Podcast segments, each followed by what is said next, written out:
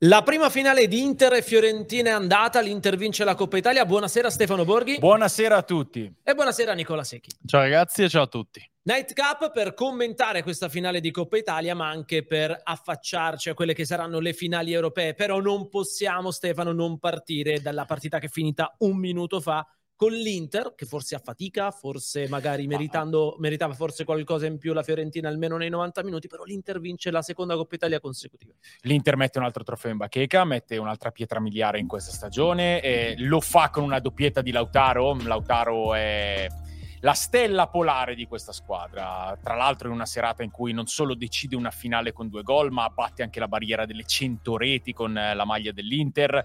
Tutti questi sono, sono riscontri, sono riscontri assolutamente eh, pesanti, importanti e da tenere lì, così come i trofei vinti da Inzaghi, così come anche lo stato di salute di questa squadra, perché adesso entriamo nelle pieghe della partita dopo aver giustamente celebrato i vincitori la Fiorentina ha fatto una grande partita ed è stata una bellissima finale per merito del calcio che fa la Fiorentina, del calcio che vuol fare italiano, del calcio che continuano a promuovere questi, questi, giocatori, perché si è andati a ritmo altissimo. La Fiorentina è partita forte, ha segnato subito con Nico Gonzalez, ha messo in grande difficoltà l'Inter inizialmente, pressando, avendo coraggio, presentandosi a questa finale senza alcun tipo di timore reverenziale. Poi perché vi parlo di fiducia nell'Inter eh, di comunque eh, stare bene.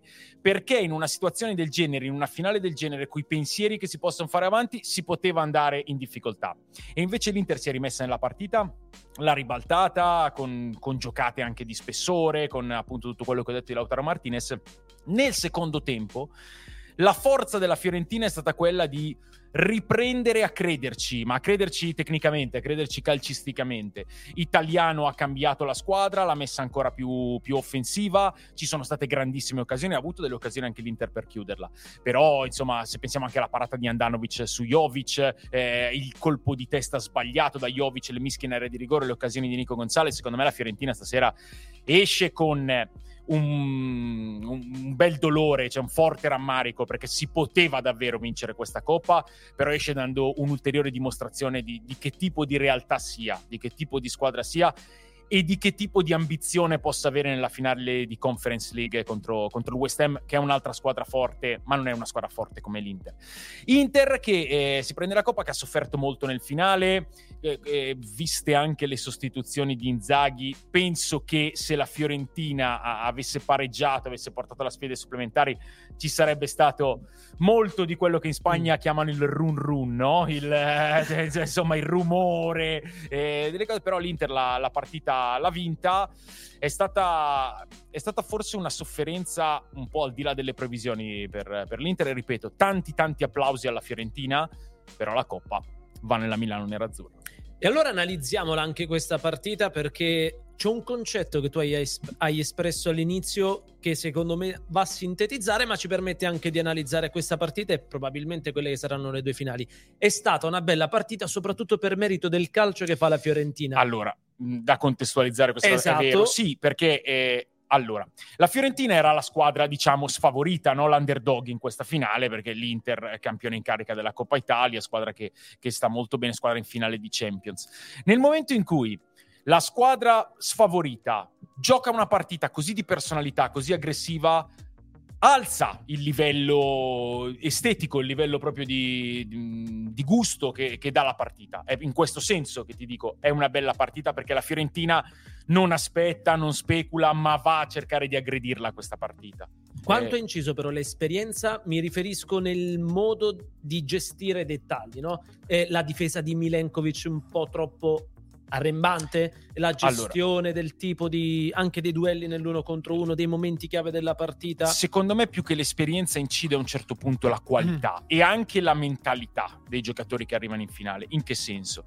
È chiaro che è stata una partita molto bella molto emozionante anche perché ci sono stati degli errori ci sono stati degli errori proprio nelle, eh, nei posizionamenti nelle spaziature esatto. nelle scelte difensive. Sì però io personalmente poi è una questione di gusti eh, accetto volentieri di, vedere degli errori, eh, sac- cioè, sacrificando la, la, perfezione tattica sull'altare del, dell'emozione, no? del, del, del, bello del calcio. Però perché ti parlo di eh, qualità e di mentalità? Perché nel momento in cui l'Inter la rigira questa partita e di fatto la vince, potendosi permettere poi un secondo tempo anche di sofferenza perché è andata in vantaggio, si è visto chiaramente che un filino è calato il, il livello di, di, furia agonistica e di, di pressing della Fiorentina, ma contemporaneamente è salita la qualità e di conseguenza la velocità della circolazione dell'Inter, del possesso palla dell'Inter. E poi i gol che arrivano sono, sono gol molto belli, sono, sono gol con giocate, sono gol col killer instinct di Lautaro, però in quella fase della partita che non è stata la maggioranza del tempo della partita, perché se parliamo di, insomma, di dominio territoriale ne ha avuto un po' di più la Fiorentina rispetto all'Inter, eh, però in quella fase della partita che poi risulta la fase decisiva per il concatenarsi degli episodi, l'Inter emerge con una qualità superiore, la qualità dei, dei suoi singoli, la qualità del, de, eh, della, eh, proprio del suo gioco quando si esprime al 100% e la differenza secondo me è da trovare lì. Nick. E anche col suo allenatore, Ste, perché alla fine è la sesta Coppa Italia alzata in, uh, sì, in carriera. Sì, sì. Sono numeri che iniziano un po' a parlare da soli. No, ma sono numeri che no, non è che parlino, confermano confermano il fatto che Inzaghi mm-hmm. è un allenatore meritevole del, del, massimo rispetto. In una stagione in cui, insomma, eh, diverse volte è stato, è stato, mandato contro il muro con il plotone d'esecuzione davanti. Eh, la dimostrazione sta anche nel fatto che la società lo ha confermato per la prossima stagione, cosa che veniva data non solo eh, non per scontata, ma addirittura impossibile eh, quanto un mese e mezzo fa, due mesi fa. Quanto ecco, cambiano le cose? Quanto in, cambiano le cose, sì, questo dovrebbe insegnare anche che i giudizi si danno alla fine, non, è, non a metà. E, ehm, Inzaghi, Inzaghi, è uno che, che, che, le finali le vince e cioè, insomma dite poco è eh, di buon auspicio per... oggi, oggi qual- qualche leggero tremore qualche fantasmino del passato si, si è visto eh, però però poi eh, se, se, conta il risultato, se conta l'oro in, uh, in bacheca, eh, Inzaghi ne espone sempre di più. Eh. Sotto l'aspetto emotivo, gestionale dell'esperienza, c'è una differenza oggi tra, tra queste due squadre. Per cui quello che volevo chiederti, magari analizzandola anche con la nostra chat, che insegnamento trae oggi la squadra d'italiano in vista dell'altra finale, quella di conference? Per la Fiorentina, secondo me, eh, ripeto, adesso in, a caldo, a caldissimo c'è, c'è dolore, c'è rabbia, c'è, c'è, rammarico. Però io credo che eh, veramente la missione in questi, in questi giorni, in queste settimane, deve essere quella di trasformare questa delusione in consapevolezza, in conferma di cosa valga questa squadra, di cosa valga il calcio espresso dalla Fiorentina. Perché la Fiorentina si è ritrovata a giocare una finale, quindi ad alzare ancora l'asticella del percorso iniziato due anni fa e a giocarla da squadra che eh, avrebbe meritato di vincerla. Eh, e questa deve essere una consapevolezza in vista della finale di Praga con il, con il, West Ham, che sarà una partita diversa perché il West Ham è squadra diversa rispetto all'Inter, è contro una straniera, però eh, se la Fiorentina riesce a replicare il livello proprio eh, tecnico, mentale e, e, soprattutto animico, direbbero in Spagna, cioè di, mh, di, coraggio che ha messo nella finale di stasera, io credo che abbia buone chance di vincere la Conference League. Purtroppo, o per fortuna, poi a seconda dei punti di vista, siamo tutti schiavi nella vita e nello sport dei risultati. Allora mm. ti chiedo, visto che l'avevamo analizzata anche settimana scorsa, due settimane prima, l'ha analizzata anche italiano, non aveva sicuramente magari l'obiettivo no, ma il sogno sì di andare in finale di due competizioni, però non aveva l'obbligo di andarle a vincere, la speranza sì. Adesso aumentano le pressioni dopo aver perso questa in questo modo, cioè giocando così ma, bene ma non raccogliendo nulla. E può darsi, nel senso che appunto anche questa dimostrazione ti dà il, il, la sensazione di potercela fare, allora eh, lì devi andarla a vincere, vuoi andarla a vincere, detto che il tuo ragionamento è giusto. Eh, la stagione della Fiorentina è stata molto particolare. Ci aspettavamo tutti un'ulteriore crescita dopo la, la straordinarietà del, del, primo anno di italiano e del, dei risultati centrati. Una crescita che per metà di stagione non si è vista, però si è voluto perseverare su, su, su una certa idea ed è stato giusto. Crescita che è arrivata, adesso sai, arrivi in queste finali, non hai l'obbligo di vincerle, però, però dovessi perderle tutte e due, insomma sarebbe, sarebbe un bel peccato. Non so se aumentano le pressioni, ripeto, la chiave deve essere quella di aumentare la consapevolezza, nel senso di dire ci siamo, abbiamo le carte in regola, andiamo a prenderci questa coppa. Una squadra con tanti leader tecnici anche Ste, mm. perché a me personalmente ha impressionato tanto Bonaventura sì, oggi. Sì. Sembrava fosse veramente dappertutto, sei d'accordo? Sì, Bonaventura è un giocatore, è un, è un, grande giocatore, è un giocatore che ha classe, è un giocatore che ha grandissimo spirito, perché è uno con la sua storia, con la sua carriera, con la sua età, vederlo ancora eh, correre, proporsi e veramente accelerare, dare tutto, mh, dà la dimensione di, di, di, che tipo di giocatore sia.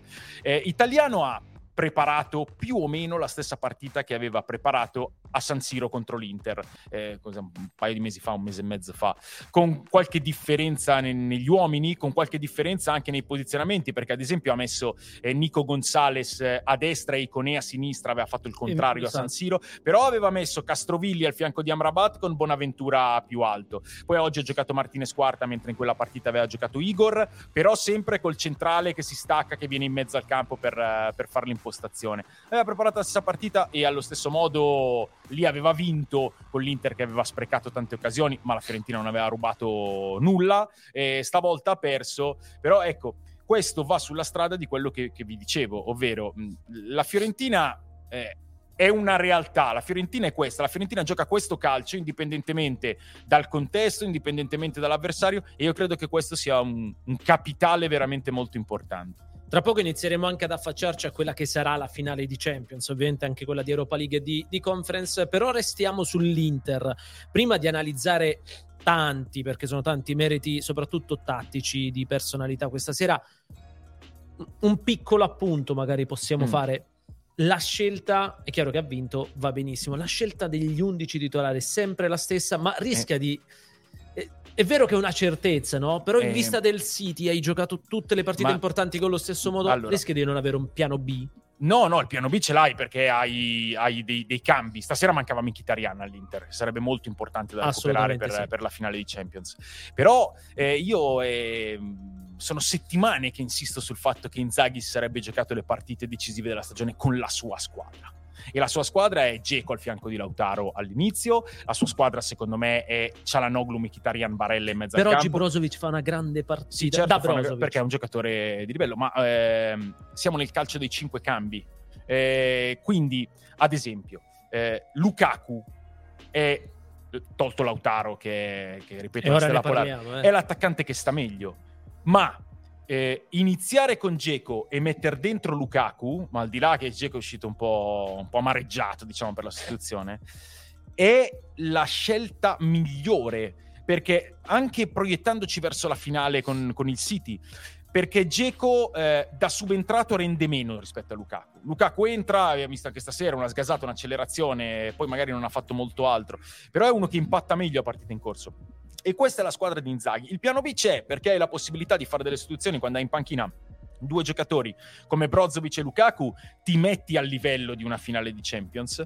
Eh, però per il resto mi, mi, sembra difficile pensare a sperimentazioni adesso a cambi adesso in un momento in cui non alleni nulla ma, ma vai di gestione di condizione. La sua squadra è questa e va con questa squadra. Mm, secondo me cioè, mi sorprenderei di, di, qualcosa di diverso. Però io condivido assolutamente il tuo, il tuo, ragionamento. Però vado un po' ad analizzare anche la psicologia che si può creare. Tu magari non avrai giocato la finale Champions League, ma hai commentato no, tante partite importanti e soprattutto hai commentato Dzeko e Lukaku in periodi diversi della loro carriera. Sì. Io ero bambino, mi, mi, viene in mente il dualismo del Piero Baggio nel 98. Cioè, mm. psicologicamente, mm. no, per questi due giocatori, uno che sta bene ma sa che non parte titolare, l'altro sta bene ma sa che toccherà quel cinquantesimo, al sessantesimo di dover uscire perché avviene sistematicamente, ma rischia di crearsi anche un piccolo problema psicologico e... nella gestione emotiva. Magari sì, eh, quello è tema dell'allenatore, è tema dell'allenatore ma è tema anche dei giocatori. In che senso? Eh, nell'ideale delle cose, diciamo, eh, ti stai giocando la possibilità di vincere una Champions League. Quindi che siano 60, che siano 30, che siano 5 o che siano 95, cioè secondo me sei sei al massimo animato a, a, dare il tuo contributo per arrivare a ottenere il risultato. Questo nell'ideale. Poi eh, diciamo che, che, la psicologia del giocatore può essere un filo segnata, però non mi pare eh, che questo si sia visto in questa fase della stagione dell'Inter. Stasera Geco sì, esce un po'. Eh, esatto. esce- eh, ho capito, però è anche il, il calore di, di- di una partita decisiva. Probabilmente. E io credo che non, non abbia molto da recriminare, anche perché eh, Lukaku ha segnato molto di più rispetto a Geco nel- nel- nell'ultimo periodo. Geco ha fatto un gol molto pesante nel, nel derby di Champions League, ha fatto la doppietta col Verona, per il resto n- non ha segnato. Lukaku invece di gol ne ha fatti E il tanti. riferimento era proprio a quello sulla psicologia anche di Lukaku, no? Cioè, sta bene, Eh, però, però, però Lukaku anche, anche stasera, nel primo è tempo... entrato eh, benissimo. No, ma non solo, nel primo tempo quando era in panchina eh, spingeva la squadra, non mi sembra un giocatore arrabbiato, contrariato. Eh, per cui io, io credo che questa cosa stia funzionando e la dimostrazione più chiara mi sembra data dai risultati. insomma. Tra poco con Nick anche le dichiarazioni dei protagonisti, i primi numeri, le prime reazioni a caldo, sia ovviamente di chi ha vinto, lato Inter, di chi ha perso, lato Fiorentina, però insomma ragazzi non possiamo non al- analizzare sia il momento, sia la stagione, sia il punto di carriera in cui oggi naviga Lautaro Martinez, perché Mm. Quando vai a vincere un mondiale, quando torni all'Inter sei leader assoluto, trascini la squadra con gol pesanti, trascini la squadra ad un altro, ad un altro successo, sai che insomma hai una finale di Champions da, da andare a giocare.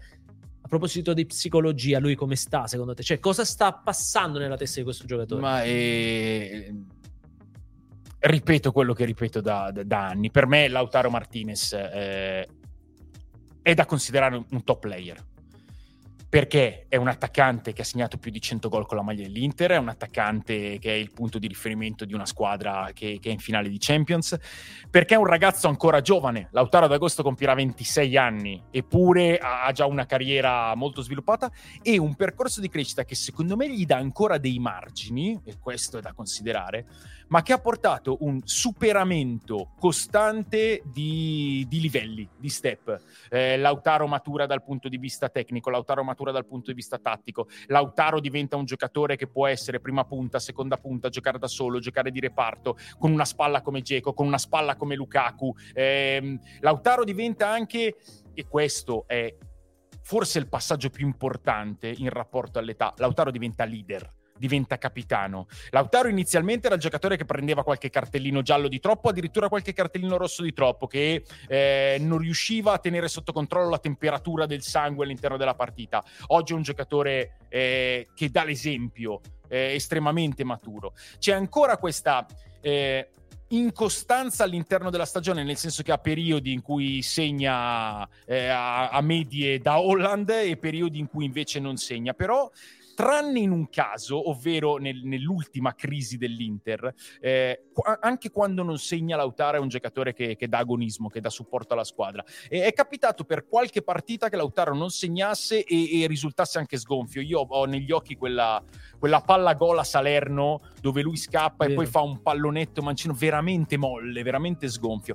Ma è capitato pochissime volte. Per me Lautaro Martinez è davvero un, un attaccante da considerare fra i più importanti attaccanti del mondo e eh, tecnicamente mi sembra indiscutibile, basta anche vedere i, i due gol che fa, che fa stasera, sono, sono due gol da, da- da numero 9 straordinario, Eh, il secondo una, una di quelle giocate acrobatiche che gli appartengono, il primo eh, con la cosa più semplice eh, che poteva essere l'appoggio in mezzo, ma lui lì non guarda neanche in mezzo, dà un'occhiata al posizionamento del portiere e, e- e scarica il pallone lì, è, è- è bomber, è, è predatore, però il, ehm, il fatto mentale è molto importante perché all'interno di questa stagione di Lautaro c'è un mondiale che lui si vince ma dove parte come centravanti titolare e finisce ad essere riserva Sì, con ricordiamo. l'altro che esplode. Cioè, è una cosa che ti può dare, che ti può dare delle- un- una botta, un contraccolpo psicologico. No, lui Sì. rilancia, arriva in finale di Champions League. Eh, io, io poi ho, insomma, una passione atavica per Lautaro Martinez, è proprio un prototipo di attaccante che mi piace.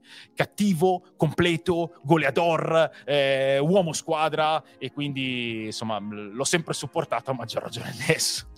Che ha parlato a fine partita. Eh, e oltre... Lo immaginavamo, insomma. Ovviamente, che oltre a dirsi contentissimo ed emozionatissimo, il passaggio che sottolineerei è quando lui dice volevo alzare un'altra coppa, in questo sport devi vincere coppe, che sottolinea forse anche la mentalità è quello che dicevi tu anche Ste, di, di un giocatore del genere. Altro giocatore fondamentale per l'Inter, Federico Di Marco, che ha parlato pure lui e ha speso delle parole per... Eh, per i tifosi, no? ricordiamo la scena in cui ha preso il microfono dopo la semifinale ah, di sì, Champions. polemiche, sì. Esatto, ha cantato la curva, ha dedicato questa vittoria tra, tra gli altri appunto anche ai suoi, ai suoi, tifosi e alla sua famiglia, anche per il legame che un giocatore cresciuto con la maglia dell'Inter eh, lo lega appunto alla tifoseria nerazzurra. Sì, no, ma eh, ognuno ha la sua storia. Ad esempio, stasera, secondo me, c'è anche la storia di Andanovic.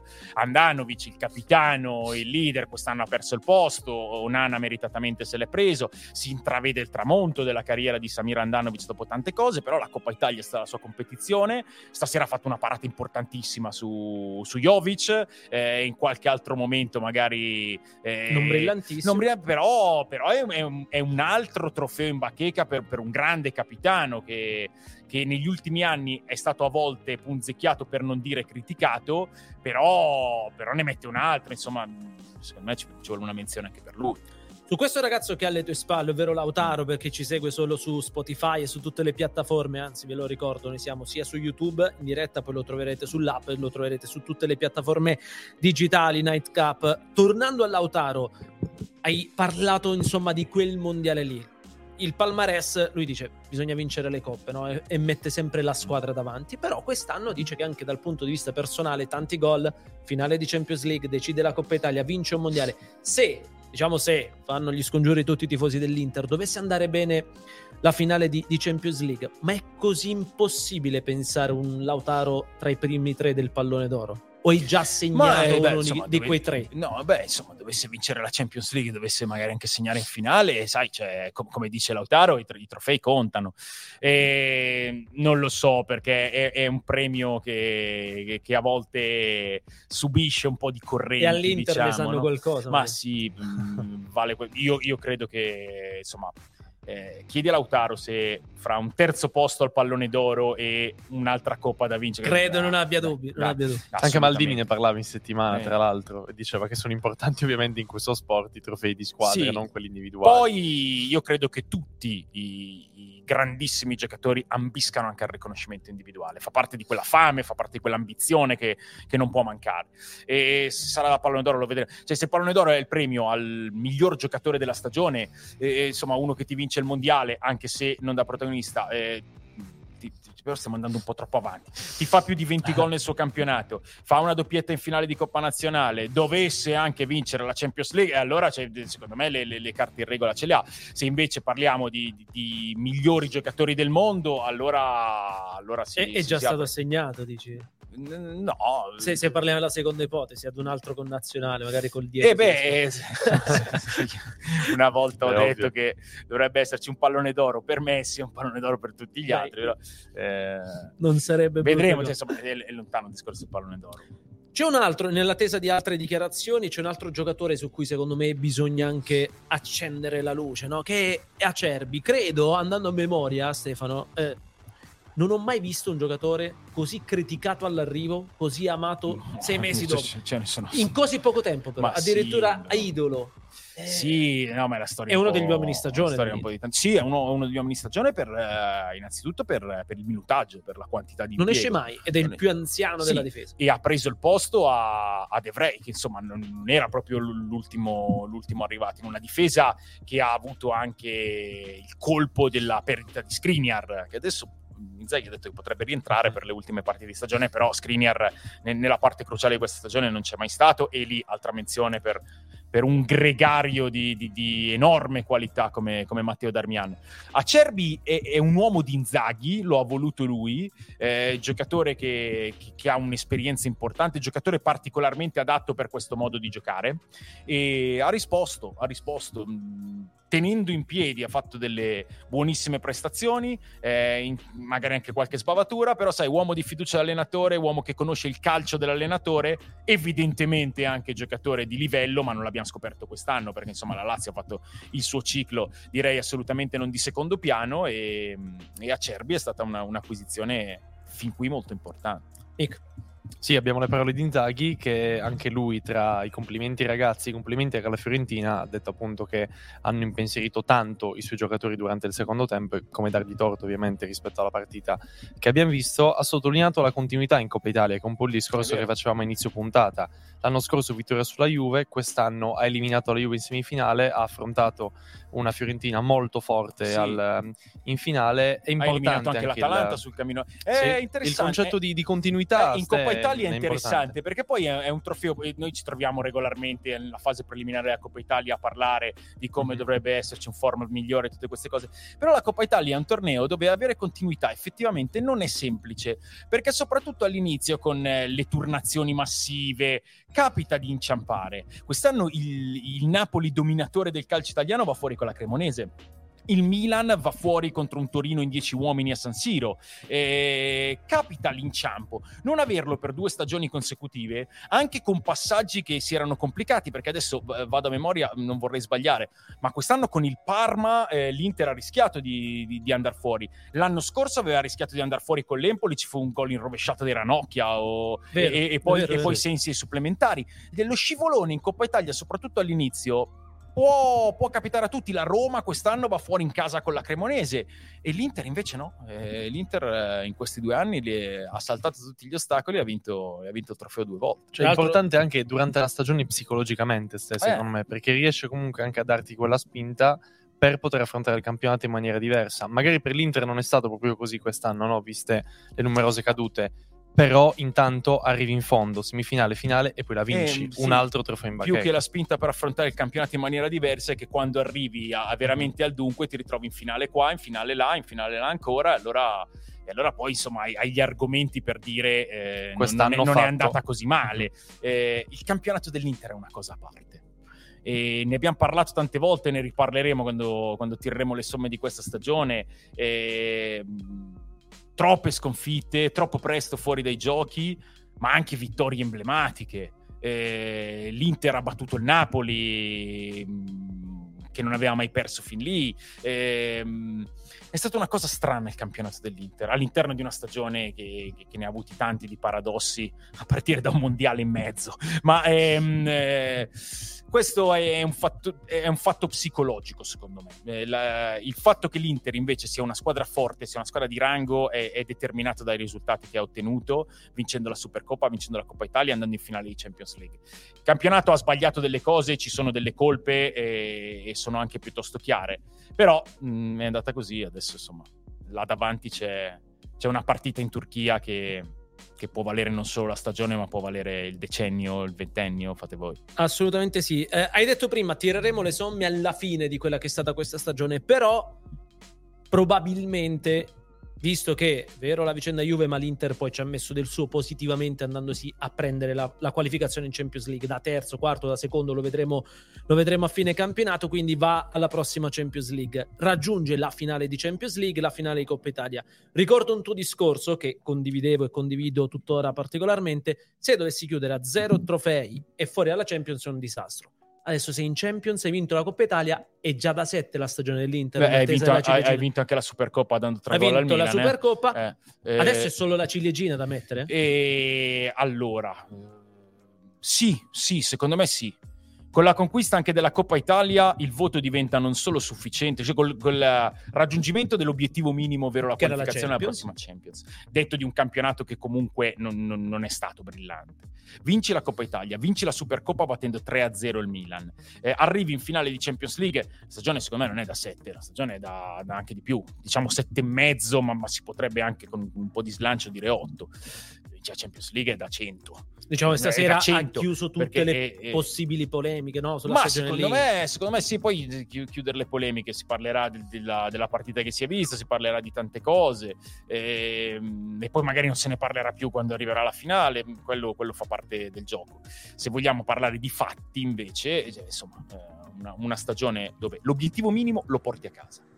Metti due trofei in bacheca, e fai una cosa che non era neanche pensabile, ovvero arrivare in finale, in finale di Champions League, ma non era certo. pensabile per... Cioè, eh, forse all'inizio, all'inizio del percorso in Champions League io parlo per me, ma credo di poter parlare per eh, il 99% della gente che segue il calcio in questo paese e, e non si pensava neanche che l'Inter potesse passare il girone col Barcellona e il Bayern Monaco. Arrivi in finale, battendo il Milan in semifinale. E, e comunque in generale, prima dell'inizio della Champions League ci saremmo sentiti un po' matti a pensare a un'italiana in finale. Forse si poteva pensare magari della Juventus, ma, ma, poi la stagione è andata in modo completamente diverso. E l'Inter è lì, è in finale. Quindi, eh, voglio dire, la stagione mi sembra Concordo. più che positiva. Ti leggo un po', hai parlato della gente, ti leggo un po' di, di commenti che ci permettono anche di, di, analizzare. Resto un attimo sull'Inter. Giuseppe San Martino scrive: La bravura anche dell'Inter è quella di sapersi creare la fortuna nei momenti chiave. Oggi un po' fortunato, mi viene in mente anche sì. Porto, se vogliamo, nei momenti chiave, sì. brava anche fortunata se Sì, o, o, o di non, non, cedere agli eventi. Beh, questo, sai, eh, è, la, è, la, virtù delle, delle squadre che vincono, eh? Eh, non puoi essere 100% smagliante sempre. In certi passaggi devi avere anche quel pizzico di buona sorte. Il vecchio detto dice che la fortuna aiuta gli audaci. In questo caso eh, non è stata propriamente audacia, però il discorso che facevo all'inizio della, della mentalità, cioè del, del, sentirsi bene in questo momento, forse, forse indirizza.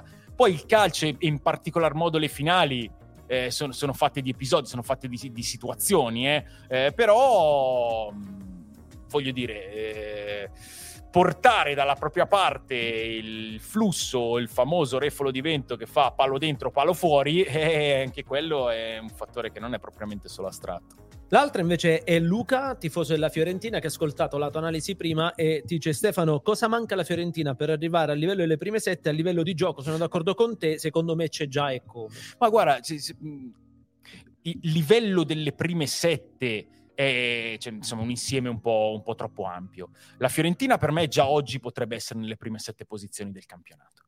E per arrivare invece al livello del, di, di, chi lo può vincere o di chi può andare in Champions League, io credo che vedendo come gioca a calcio la Fiorentina, eh, la, la, prima cosa da dire sarebbe aumentare la qualità eh, in, in, praticamente tutti i reparti.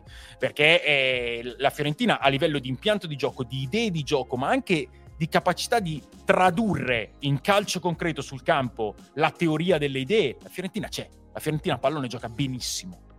È chiaro che poi la differenza, come dicevo prima, la qualità di certi giocatori in certe situazioni. Lautaro Martinez nel momento determinante non dell'Inter sbaglia. fa due gol e alza la coppa. Nel momento invece eh, fortissimo della Fiorentina nell'ultimo quarto d'ora e Jovic non li fa due gol. Eh, adesso non, non, non, volevo prendere l'esempio no, no, però individuale, però che... se tu mi dici come si alza il livello, qua non c'è da eh, aumentare il livello della proposta, non c'è da trovare dei, dei meccanismi superiori c'è, il, il, gioco c'è, la Fiorentina gioca a calcio bene, ha un allenatore estremamente capace, ha un club eh, che, che, che, è in crescita, eh, ha dei giocatori che stanno dando tutto, quindi eh, aumentando il, la qualità dei giocatori e anche prendendo quelli giusti per questo tipo di gioco, eh, evidentemente crescerebbe il livello e l'ambizione. Da casa Luca ci sottolinea anche la prestazione di Dodò quest'oggi ecco, e non solo. Ecco, parlando di livello e parlando di lavoro, eh, quando è arrivato Dodò quest'estate, eh, io eh, ho giudicato il suo arrivo come un grosso colpo di mercato.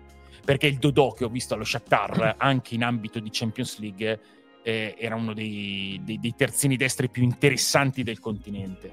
Poi un, un terzino proprio da, da, calcio moderno, dal calcio che si gioca oggi, da calcio di italiano. Dodò ha avuto grossissime difficoltà nella prima metà di stagione. Forse si può anche indicare, vista appunto l'aspettativa per chi lo conosceva, come una delle più grandi delusioni della prima parte di stagione. Eh, però Dodò arrivava dallo Shakhtar. Eh, diversi giocatori usciti da, da, quello Shakhtar che si è eh, spezzato sappiamo bene perché, perché c'è stata una, una guerra, perché hanno vissuto veramente eh, tragedie e, e, momenti che ti segnano. Eh, diversi di, di, giocatori di quello Shakhtar hanno fatto molta fatica nel ripartire da un'altra parte. Dodò l'ha fatta, però ha avuto fiducia, eh, è cresciuto e gli ultimi due o tre mesi di Dodò sono, sono mh, sul livello che io ho sempre pensato potesse avere. Un giocatore molto importante Dodò, pagato dalla Fiorentina Esatto. perché eh, vabbè esatto giusto, ma, ma i, gioca- i giocatori forti eh, pu- puoi, avere delle intuizioni puoi trovare delle occasioni puoi eh, in qualche modo sfruttare eh, la- l'errore di qualcun altro che, che te li regala ma normalmente i giocatori forti sono da pagare eh. Nico Gonzalez, ad esempio. È Nico Gonzalez è l'esempio, Trattenuto, tra altro l'altro. giocatore che è mancato Sì. tantissimo quest'anno. Perché poi se giudichiamo la stagione della Fiorentina, eh, prima metà grosse difficoltà, minutaggi di Nico Gonzalez eh, tra lo 0 e il 10%. Salta il mondiale per Salta il mondiale. Quando Nico Gonzalez non solo torna, ma torna anche in forma, è il giocatore che, che ti trascina. Eh. alza il livello. No, Eh, sorridevo sì. perché tanti tifosi della Fiorentina, anche col cuore proprio come Mm. emoticon spezzato, dicono questa sera con uno come Vlaovic probabilmente sarebbe finita Oh. Mi fa sorridere perché Eh. sono in tanti che lo scrivono. C'è Luca, c'è Maglio, Sì. quindi c'è questo amore Veramente. mai svanito del tutto, forse per Sare- sarebbe un per assist Dusan per fare una battuta esclusivamente ironica, forse anche Vlaovic può cuore spezzato, per- visto insomma il, il momento della Juventus, eh, chiaramente una battuta, Eh, però, però vedi, vai, vai sulla direzione che, che ti dico io. Eh, dove lo fa lo step la Fiorentina? Eh, lo fa eh, nella qualità di giocatore. Sì, dicevano anche poi di Nico Gonzalez, sempre Giuseppe per me, eh, giocatore completo, corre, lotta, punta tutti, ha veramente pochi punti deboli, forse viene in mente la continuità, spesso anche lui nel Beh, la continuità, quando, quando è stato bene, Nico- il problema nella sua carriera è che ha sempre avuto un po' di, un po' di problematiche fisiche. Eh, anche, anche in Germania aveva avuto dei, dei problemi. Quando sta bene, Nico Gonzalez è un giocatore che, che fa gol, che, che salta l'uomo, che crea superiorità. E italiano eh, sta facendo e ha fatto su di lui una cosa che secondo me poteva essere paradossalmente difficile perché Nico Gonzalez è un giocatore molto particolare. Lui è un attaccante esterno mancino che naturalmente vorrebbe stare a sinistra in un calcio in cui gli attaccanti laterali giocano quasi tutti a piedi, Piedi invertito, invertito. quasi tutti, perché poi la Roma in finale con il Siviglia che invece usa, ma lì sono meno attaccanti più ali offensive. Comunque, eh, italiano che invece ha la concezione molto, molto forte del, del piede invertito, anche se stasera ha giocato con due mancini, per cui ha dovuto mettere Iconè sul, sul piede forte. Italiano lo vede più dall'altra parte. È una cosa che secondo me è una sensazione mia, eh, per cui magari mi sto sbagliando. È una cosa che inizialmente a Nico Gonzalez non piaceva tantissimo. E invece di lì eh, gioca sempre più spesso, ormai gioca quasi sempre di lì e, mh, e diventa decisivo. Oggi sbuca di lì, e, a parte che fa gol di destro, però eh, sbuca di lì e arriva anche in questo senso. C'è una crescita. Ma Nico Gonzalez, quando è stato bene nella sua carriera, che è ancora molto fresca perché è un giocatore giovane, ha sempre segnato e ha sempre segnato tanto. E poi va anche riconosciuto, secondo me, il merito alla Fiorentina, che spesso è stata accusata, tra virgolette, di privarsi dei suoi talenti migliori, di averlo trattenuto con forza sia in estate che, che a gennaio, puntando forte su questo giocatore. Tra poco ascolteremo. Ha trattenuto anche Amrabat la Fiorentina. Esatto, e non è Eh, una cosa secondo da è- Dopo il mondiale ha, a gennaio. ha ceduto, era- ha ceduto negli ultimi anni Vlaovic e Chiesa, eh, realizzando peraltro degli, de- degli ingressi 150 economici milioni. determinanti e secondo me in situazioni in cui non era più possibile trattenerli. È vero. M- m- Mi è parso di capire i tempi. Eh, la- ricordiamo la- il Barcellona il eh, 31 eh, gennaio. la Fiorentina ha resistito, ma Amrabat, Nico Gonzalez, eh, mi- lo stesso Milenkovic. Milenkovic è un giocatore che ha avuto molto mercato negli ultimi anni e la Fiorentina lo ha trattenuto. Per cui io credo che, che, insomma si- sia un club forte la Fiorentina. eh. Adesso andiamo ad ascoltare il nostro esperto, ovvero Andrea Stramaccioni, su come tatticamente l'Inter potrà andare Eh sì, a impensierire e battere. archiviata una coppa, da Esatto, perché adesso sull'altra. dobbiamo entrare anche nell'altra, poi in quelle finali che andranno a pesare tanto non solo sulla stagione ma sulla storia no, di queste tre italiane. Partiamo ovviamente dalla Champions League. Prima di andare ad ascoltare Andrea, vorrei anche la tua su, Mm. su questa finale di Champions League, su Inter contro Manchester City. Beh, su- allora, ehm, si ribalta un po' il concetto di questa sera, no? dove l'Inter era la squadra da battere, Da e la battere, Fiorentina la squadra che sognava. Eh, lì è, diver- è- è l'esatto opposto ed è anche giusto così. Il Manchester City, insomma, eh, ha vinto ancora la Premier League, ha dato 4 gol al Real Madrid eh, sommergendolo con, con un calcio meraviglioso. Stasera il Manchester City ha fatto una partita fantastica contro il Brighton, altra squadra che merita tutti i complimenti possibili e li ha fatti direttamente Guardiola De Zerbi, eh, definendolo addirittura uno dei tecnici più influenti degli ultimi vent'anni, che è un'investitura forte, però andando dentro alle parole si capisce quello che vuol dire. Cioè De Zerbi ha portato un modo totalmente suo di giocare, lo ha portato eh, dal, dal, basso in Italia al Sassuolo, a quello Shakhtar, adesso al Brighton, per cui è vero, è influente in questo senso, il calcio di De Zerbi lo fa solo De Zerbi e, e, ha centrato una cosa favolosa come portare il Brighton in Europa e merita tutti questi complimenti. Stasera eh, ha fatto una gran partita contro, contro, il City, poteva perderla, poteva vincerla, ma, ma, si è vista una squadra veramente forte con tanti giocatori giovanissimi e, e se non l'avete visto andate a vedere il gol di Enciso. Bellissimo. Eh, ah, favoloso. E il Manchester City è la squadra più forte del mondo partiamo da questo presupposto che mi pare innegabile. È la squadra più forte del mondo, eh, ha quello lì davanti che, che è una sentenza continua, eh, ha un impianto di gioco che Guardiola ha preparato perfettamente per una squadra di Holland e, e, e per, la, per, l'evoluzione e il miglioramento della sua squadra. Eh, il Manchester City eh, ha qualche punto debole, ma, ma, ha punti talmente forti che questi rimangono in secondo piano.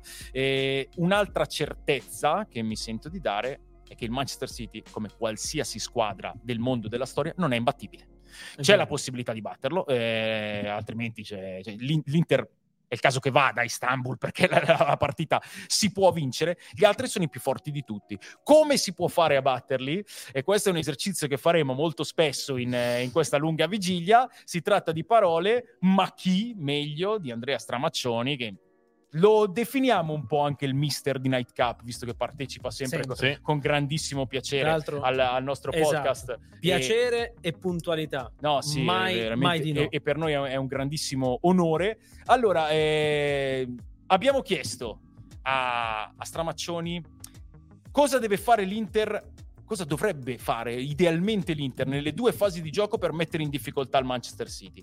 Io direi di partire dalla fase di non possesso. Esatto. Perché, ecco, come si difende contro la squadra più forte primo scenario, cioè proprio tovaglia sulla tavola per apparecchiarla, il Manchester City avrà il pallone e avrà il pallone abbastanza spesso. Quindi, cosa deve fare l'Inter? Quando la palla ce l'ha il Manchester City per non farsi travolgere come è successo al Real Madrid? Ce lo dice lui. Le squadre che giocano a tre con una difesa a 3 hanno sempre infastidito, consentitemi questo termine, creato problemi è una parola grande, hanno sempre infastidito eh, il palleggio di Guardiola. L'Inter cosa cercherà di fare? A mio avviso l'Inter cercherà di indirizzare il possesso, il palleggio della squadra de- di Guardiola sull'esterno. Perché? Perché cos'è che ti uccide quando loro palleggiano? Ti uccide il ribaltamento di lato, la capacità di andare a trovare il lato più debole e creare superiorità in quel lato. Un po' quello che è successo sul gol che ha, che ha sbloccato la partita di ritorno con Real Madrid. Questo l'Inter cercherà di evitarlo, bloccando i quinti, non facendoli mai salire in pressione alta, stiamo parlando in fase di non possesso, e secondo me utilizzando le mezzale come giocatori di prima pressione, non aggressiva, una pressione, chiamiamola zonale, cioè che impedisce che, il, che si avanzi in quella parte del campo. Ma in questo sarà fondamentale il lavoro delle due punte. Non parlo del lavoro delle due punte in fase offensiva, parlo del lavoro delle due punte in fase difensiva. Perché? Perché dovrà crearsi una specie di trapezio al centro del campo, cioè le due punte sono lo schermo che permette ai due interni di uscire agevolmente.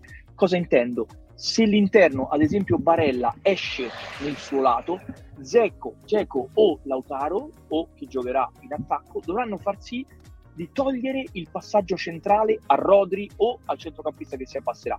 E in questa lettura non escludo che il City possa decidere di giocare a sua volta a tre, come ha fatto tante volte. E non è da sottovalutare questo no, aspetto. Allora, ci, ci, dà come sempre delle, delle chiavi estremamente profonde. Eh, allora, una, eh, evitare il, il, cambio di campo del City che è mortifero. Quindi, insegnamento per l'Inter dalla parte di stasera. Perché il gol lo prendi a freddo, eh, non trovando la, le giuste spaziature fra il centrale sinistro Bastoni e il laterale sinistro di Marco, perché Nico Gonzalez va a pasteggiare esattamente lì in mezzo. Una cosa che col City non ti puoi permettere. Ora, la situazione di stasera era addirittura difesa eh, piuttosto bassa in area di rigore, ma il, il calcio di posizione di, di Guardiola ti, ti, porta a dover uh, avere un sacco di problemi nel contrastarlo, perché eh, poi c'è, c'è questa evoluzione con la profondità di Holland, eh, Bernardo Silva e De Bruyne Brooklyn che rispetto all'anno scorso ricevono palla anche più avanti, eh, i vari concetti del calcio di posizione, quindi eh, le, le, fasce verticali, le fasce orizzontali del, del campo. Un'altra chiave del calcio di posizione è proprio quella, nel caso in cui il centro sia particolarmente intasato, di andare a sovraffollare una fascia per poi con la qualità dei tuoi grandi giocatori cambiare campo dall'altra parte dove hai sempre un uomo che ti dà ampiezza e lì andare a giocarti l'uno contro uno. Avendo giocatori di maggiore qualità è una cosa che vai a sfruttare perché crei una situazione di vantaggio a parità numerica uno contro uno per un giocatore tuo che ha maggiore qualità dell'altro. E questa è una cosa che il Manchester City ci ha mostrato spesso in stagione. Lui cita il primo gol contro il Real Madrid. Io citerei proprio per questo tipo di esempio di ricerca il gol che segna poi alla fine Julian Julian Alvarez in un'altra straordinaria esibizione stagionale del Manchester City che è la partita di campionato contro il Liverpool. Ah, contro, contro il Liverpool. Se, se, se, andate a rivedere quel gol, mi pare che sia realizzato da, da Julian Alvarez. Eh, comunque, eh, lì è, è, proprio questo tipo di eh, soluzione: sovraffollamento di un lato, uscendo di lì, portando tutti di lì, cambio di campo con la precisione che può avere solo una stella del Manchester City per mandare il pallone in orizzontale eh, o leggermente in diagonale a 60 metri sul piede, uno contro uno, scarico dentro e gol. Eh, per cui questa è una chiave. L'altra chiave è il sacrificio che dovranno fare le punte perché è vero, eh, in questo gioco di, di, scalate, in questo gioco di copertura, in questo gioco di contrasto e ovviamente di, di blindatura della propria metà campo, eh, le punte dovranno partecipare molto in fase difensiva. E Questa... allora meglio Geco o meglio Luca? No, è sicuramente meglio Geco per, per iniziare, eh, anche per, per poi il, il, secondo obiettivo, che è comunque non un obiettivo B, ma un obiettivo ugualmente primario, e, e ne parliamo fra poco. Però il, il, dispendio, questo lavoro dovrà essere fatto molto bene, perché altrimenti decade il, il concetto iniziale, che è quello di essere sempre molto ben coperto all'interno del campo. Non possono farlo per forza solo gli intermedi, non possono farli, eh, farlo i due difensori centrali esterni perché eh, dovranno occuparsi di altro, lì le punte dovranno fare un grande lavoro in fase difensiva. Tutto questo eh, per evitare di essere investiti dal Manchester City. Poi però, se fai una partita esclusivamente di contenimento, duri molto poco. Esatto. Quindi, fase offensiva dell'Inter. Come fare, cosa fare? Strama. L'Inter dovrà approfittare di ogni centimetro, di ogni sospiro sbagliato dal sito in costruzione, di ogni spazio lasciato per una potenziale ripartenza, perché questo sarà l'unico momento probabilmente dove si potrà far male eh, appunto alla squadra di Guardiola. E in questo io vedo chiave ancora una volta li ho citati sulla prima pressione interista li ricito per la fase offensiva ovviamente il lavoro delle due punte. Perché? Perché le due punte dovranno giocare a mio avviso sempre vicine fra loro perché solamente giocando vicine possono interscambiare e mettere in difficoltà i difensori centrali eh, del City che potrebbero essere esposti a delle combinazioni senza l'adeguata protezione e sostegno del resto della squadra. Altro tema sono i quinti. Se il City non giocherà 3, cosa che non escludo, e in quel caso si correrebbe quinto con quinto, se il City non giocherà a 3, i quinti potrebbero avere degli spazi, degli spazi importanti come avuti contro il Porto e contro il Benfica e anche contro il Milan. Eh, ultimo tema, ma non ultimo, le palle inattive. Mm. Il City non è vulnerabile a mio avviso come in passato perché ha comunque dei buoni saltatori ma non riesce secondo me numericamente a pareggiare i centimetri e la cattiveria dell'Inter sulle palle inattive. Sì, è così. Eh, è ovvio che bisogna sperare anche negli episodi quando sei sfavorito. E l'Inter l'episodio eh, da palla ferma se lo sa creare perché ha colpitori di testa e perché ha fini battitori. C'ha la Noglu, un giocatore che, che può fare la differenza in, in, questo senso.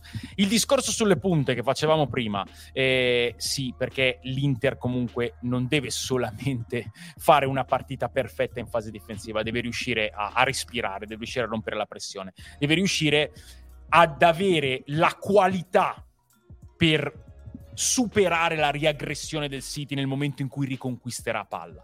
E allora Stramaccioni ci dice, molto importante che le punte siano vicine, vero, eh, c'è il problema che se le punte devono scalare a coprire mh, mm, quando, quando la palla è del Manchester City, poi appena la riconquisti gli hai subito addosso, devi uscire velocemente e è molto difficile trovarla in posizione già, già offensiva. Quindi eh, la qualità nella, nel non sbagliare il primo e il secondo passaggio dopo che hai riconquistato palla. E qua arriva il tema del centrocampo. E il centrocampo, secondo me, è, un, è una Ecco. buona garanzia per l'Inter. Perché ci sono giocatori abituati eh, a- ad avere qualità nel- nelle giocate. Ci vuole però anche un tempo raddoppiato. Ci, ci vogliono E tan- quindi chi è tante che- cose. Ovviamente eh, l'allenatore Inzaghi, ma se la formazione la insomma dovesse fare Stefano Borghi, chi è che salterebbe Per, per fortuna quei- dell'Inter non la faccio. No, io, tre io- posti per quattro? È la- sempre la solita domanda e ti do sempre la solita risposta. Inzaghi con tutti al 100%, secondo me, aggiungo anche il personalissimo avverbio giustamente, va con la sua squadra, con la sua Però squadra uno di come questa Brozovic stagione. in una Uno partita co- del allora, genere se, lo- se su Geco e Lukaku ho meno dubbi, sul proprio per il tipo di partita ehm, Brozovic potrebbe essere proprio per queste cose, per eh, posizioni, schermo e anche palla che. Però mh, se Mkhitaryan sta bene è un giocatore irrinunciabile proprio per, per la capacità di, di saltare magari su, su una palla ricevuta, riconquistata, palla ricevuta di Mkhitaryan, controllo orientato, manda fuori tempo il, il pressatore del City e lì ti si aprono praterie. Eh, Cialanoglu invece è un giocatore che ha meno questo guizzo, ma ha più la ricevo la palla e ti do regia, ti do verticalizzazione, ti do rifinitura, ti do anche finalizzazione. Quindi cioè, io, io credo che tutti al 100% Inzaghi va con la squadra sua di questa stagione, quindi Geco, Lautaro, Cialanoglu, eh, metodista, Barella e Mkhitaryan. e Mkhitaryan. Eh, poi avercene di, di risorse alternative come Brozovic e Lukaku. Sai, se l'Inter dovesse andare in vantaggio in finale, Eh. ti aspetti una partita completamente Eh. diversa? Eh. ehm, Anche questo è un tema. Eh, a volte l'Inter eh, beh, è successo un po' anche stasera.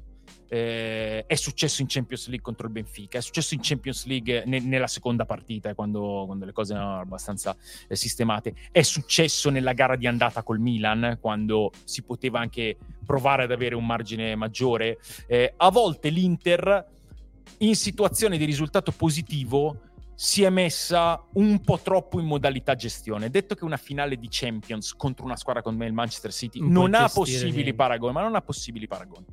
E se l'Inter fa un numero significativo di minuti in una partita contro il Manchester City, rimanendo tra virgolette passiva, non ne viene fuori.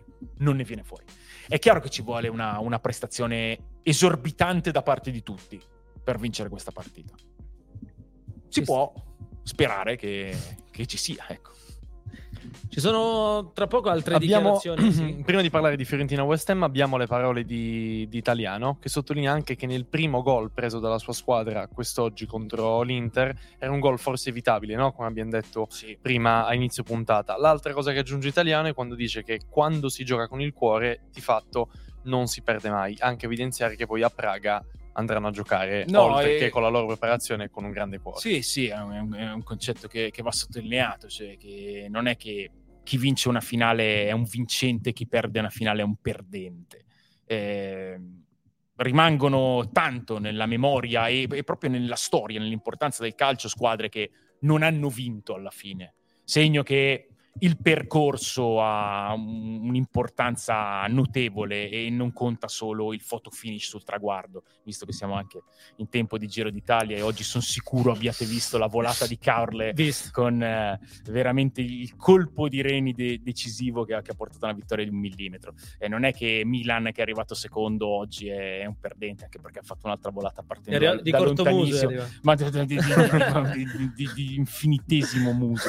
No, eh, eh, adesso tornando, tornando sul calcio, eh, sono d'accordo con Italiano. Eh, questa è una puntualizzazione importante per il percorso che ha fatto la Fiorentina, per la finale che ha giocato la Fiorentina. E ci può stare anche come, come sprone in vista, in vista di Praga. Mm, Mettiamoci lo stesso cuore e stavolta mettiamoci anche quello che, che serve per vincere.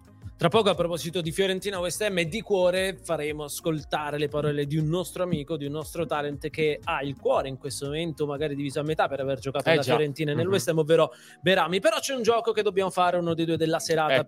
perché Siamo costretti a farlo. i momenti che ci piacciono ed è insomma eh, io sono d'accordo con Stefano ma credo che in questo momento tutto il mondo sia d'accordo con Stefano sul fatto che il Manchester City oggi è la squadra più forte del mondo Mm. però siccome siamo amanti, c'è rimasta impressa, insomma, il Barcellona di Guardiola, ti lanciamo una sfida, ti lanciamo una challenge e la lanciamo soprattutto a chi ci segue da casa. Ti chiediamo di prendere tre giocatori, tranne Messi, tranne, non iniziate a, scriverci ma Messi dov'è, tranne Messi, tre giocatori del Barça di Guardiola che ha vinto la Champions, quindi 2009-2011, e portarlo, portarli nel Manchester City di oggi. Chi prenderesti e chi toglieresti? Poi ti diciamo ovviamente anche il consulto Allora, che c'è stato oggi allora, va bene, va bene, è un bel gioco. Allora, eh, partiamo da, da- da quel, mettiamo giù una formazione base del Manchester City per capire dove, dove andiamo a intervenire. Allora, Ederson in porta, eh, io direi Walker, Stones, eh, Ruben Diaz e uno fra Akanji Akanji. che, che, che è infortunato, eh, Rodri, Gundogan, De Bruyne, Bernardo Silva, Grealish e, e Holland. L'abbiamo messa così anche. Ok, va bene. Allora, tre, togliendo... cioè, Tra- eh, tranne Leo Messi. Tre escludendo Leo Messi. Allora, eh, eh, nonostante io sia uno di quelli che, che- che spinge molto Grealish, ehm, che è un giocatore molto divisivo, Henry per Grealish ehm, è, è un cambio che, che ci può stare, starebbe molto bene in, in questo City che gioca così. Eh, l- l'avevate pensato anche voi? Eh, Esatto, vabbè, ci sta. Eh, vabbè, ci sta. Allora il prossimo lo faccio dire a voi, così poi... Vabbè, andiamo, andiamo facile, così ti lasciamo Mm. il terzo un po' forse più complicato, ma forse no. Iniesta per Gundogan. Voi dite Iniesta per Gundogan, sono assolutamente d'accordo, potrei prenderlo anch'io, ma, ma voglio fare un po' il diverso e ti dico Xavi per Gundogan. Perché? Era quel ballottaggio. per Perché? Gundogan. Perché eh, Iniesta per Gundogan sarebbe più naturale, forse. Però eh, io ho messo Henry al posto di Grealish, o Holland, o De Bruyne, o Bernardo. eh, se tolgo Gundogan, Manca l'equilibratore. no, il, eh, il battito cardiaco, eh, il, il regista proprio il regista che Iniesta può fare con la pipa in bocca, eh. però allora a quel punto prendo il, eh, il cuore proprio, il, il motore eh, e prendo Xavi eh, con Rodri di fianco e sai che terza sostituzione faccio? Vai. Metto anche per il modo che ha inventato Guardiola per il City di quest'anno, metto Mascherano al posto di Stones. Perché mi tengo il- lo sceriffo Ruben Diaz, eh, mi, mi- mi va bene tenermi Walker, che, che- che è un giocatore sempre un pochino sottovalutato. Eh, dall'altra parte, ok, mettere un altro marcatore. Se io metto Mascherano che a fare quella cosa di Stones che viene a centrocampo torna alle sue radici, e a quel punto lì. Fa il 99% di possesso palla. Esatto, esatto. Punto al È 99% interessante. di possesso palla perché il calcio d'inizio uno dei due l'altra squadra lo deve dare, per il resto il pallone lo voglio sempre io. Allora, ti svelo che noi avevamo pensato a Piquet per Stones per lasciare lì Ruben Diaz, però il cambio che facciamo è Dani Alves per, per Walker, non perché Walker non meriti di stare in quella Ma squadra, perché quel Dani Alves era, era veramente qualcosa di, di mostruoso quegli anni lì. Sì, sì, no, eh, Dani- Dani- giocatore decisivo e poi anche con, con grande, con grande feeling con, eh, con i compagni. No, stavo pensando che mettendo Mascherano proprio per il ragionamento, se- Ah. il ragionamento è veramente un po' eccessivo, che, che ho fatto mettendo Mascherano per Stones e con quel tipo lì di conformazione, posso addirittura permettermi di fare un quarto cambio e di mettere eh, Abidal al posto di, de- del, del terzino sinistro difensivo, cioè di far andare persino lui. Vabbè. Però ci scrivono ragazzi in tanti, però eh, sappiamo erano tre, l'avremmo Sì. messi. Io ne avrei messi qualcuno in più, però eh, Puyol non può mancare. Ma certo, ma eh, sì, non però- si stanno comparando le due formazioni, Eh, sì, eh, sì. lì faremmo notte veramente. E, però eh, è interessante, è un- è una delle challenge migliori che avete preparato Non in so questa stagione di come l'ho Night Cup. pensata, però- Bravi, bravi, Onore a te perché questo, porta eh. anche a, a- a giocare veramente e a dire così. Io le mie le- Allora, eh, abbiamo un'altra tra l'altro di challenge abbiamo tra un un'altra, po', però eh. la la teniamo là e quella. qua rovinate tutto perché Esatto, sicuramente non ne potete fare due di questo livello No, nella eh, puntata. l'altra sarà- rovinerete tutto. ma siamo sarebbe qua la ciliegina sulla torta, però ci prendiamo, facciamo tesoro del tuo complimento. No, perché poi è vero che c'è la finale di Champions, è vero che parleremo della finale di Conference League, ma non perché snobbiamo l'Europa League, ma perché si affrontano, cioè giocano le due italiane hanno giocato stasera, ma andiamola ad analizzare quella di Europa League, perché Stefano commenta la Liga da non so quanti anni Eh. e commenta la Roma da non so quanti anni. Si affronta forse la finale più equilibrata tra le tre compet- competizioni perché, anche so- l'aspetto- sotto l'aspetto della storia perché la squadra che non perde mai le finali contro l'allenatore che È non vero. perde mai le finali Siviglia contro Roma Mourinho contro il Siviglia che l'ha vinta sempre i giocatori della Roma che vogliono la seconda coppa consecutiva quegli altri che vogliono Mm. la quinta negli ultimi dieci anni non so nemmeno a La quanti settima su sette. Settima Eh, su settima sette. finale di Europa League barra Coppa UEFA, le prime sei le ha vinte tutte. 51% a 49 chi ha quel 51 Allora, e chi ha quel 49 L'ho detto domenica sera in Sunday Night Square. Eh, do il 51 al Siviglia e credo che la Roma sia contenta che vengano definiti favoriti gli avversari, perché questo è proprio il tema della finale. La mistica del Siviglia, ma non solo questo, una squadra che ha avuto una stagione mh, sconcertante eh, per certi versi, ma che ha trovato il meglio e un meglio di alto livello nella parte finale. È una squadra che gioca bene, l'abbiamo vista nelle due partite contro la Juventus, eh, calcio dominante quello del Siviglia. Cambi importanti. Cambi anche. importanti, soluzioni sia a livello qualitativo che a livello proprio di, di cambio strategico, perché Mendilibar parte con gli esterni d'attacco a piede giusto, Campos a destra e Hill a sinistra, ma poi può portare gli ingressi di Lamela a piede invertito, eh, può portare il Papu Gomez, può portare Suso eh, da, da sottopunta, eh, è, è squadra che, che- che gioca a calcio molto bene. contro Juve ha giocato una mezz'ora benissimo. su assolutamente Sì, sì, straordinario Mm, sì, molto squadra bene. che gioca un calcio mh, produttivo e un calcio molto buono il Siviglia. Senza cugna. Bravo, Esatto, questo è un problema, questo è un Luca, problema. Luca l'ha scritto Luca, eh, questo è un perché problema, questo è un cartellino rosso secondo me evitabile e Sì, anche e- partico- e- ed è particolare, esagerato per forse. come è eh, arrivato. evitabile da parte sua, evitabile direi anche Sì. da parte di, di Mackelly che, che, insomma non credo che arbitrerà una finale perché la stagione è stata abbastanza negativa eh, però l'assenza di Acugna è un'assenza pesante perché a quel punto Mendilibar deve fare una scelta deve scegliere se giocare con un centrale adattato di lì, Rekic, l'ha fatto più di una volta, ma è un centrale ed è un- un'alternativa oltretutto, o se puntare sulla qualità di Telles, che potrebbe diventare un problema anche superiore rispetto ad Acugna, perché la qualità di base di Telles è una qualità da, da- da top terzino internazionale. e Mourinho lo sa Sì, ma la stagione non ha detto questo. La stagione di Telles, soprattutto dopo l'infortunio del mondiale, è stata una, una stagione modesta, una stagione al di sotto delle aspettative.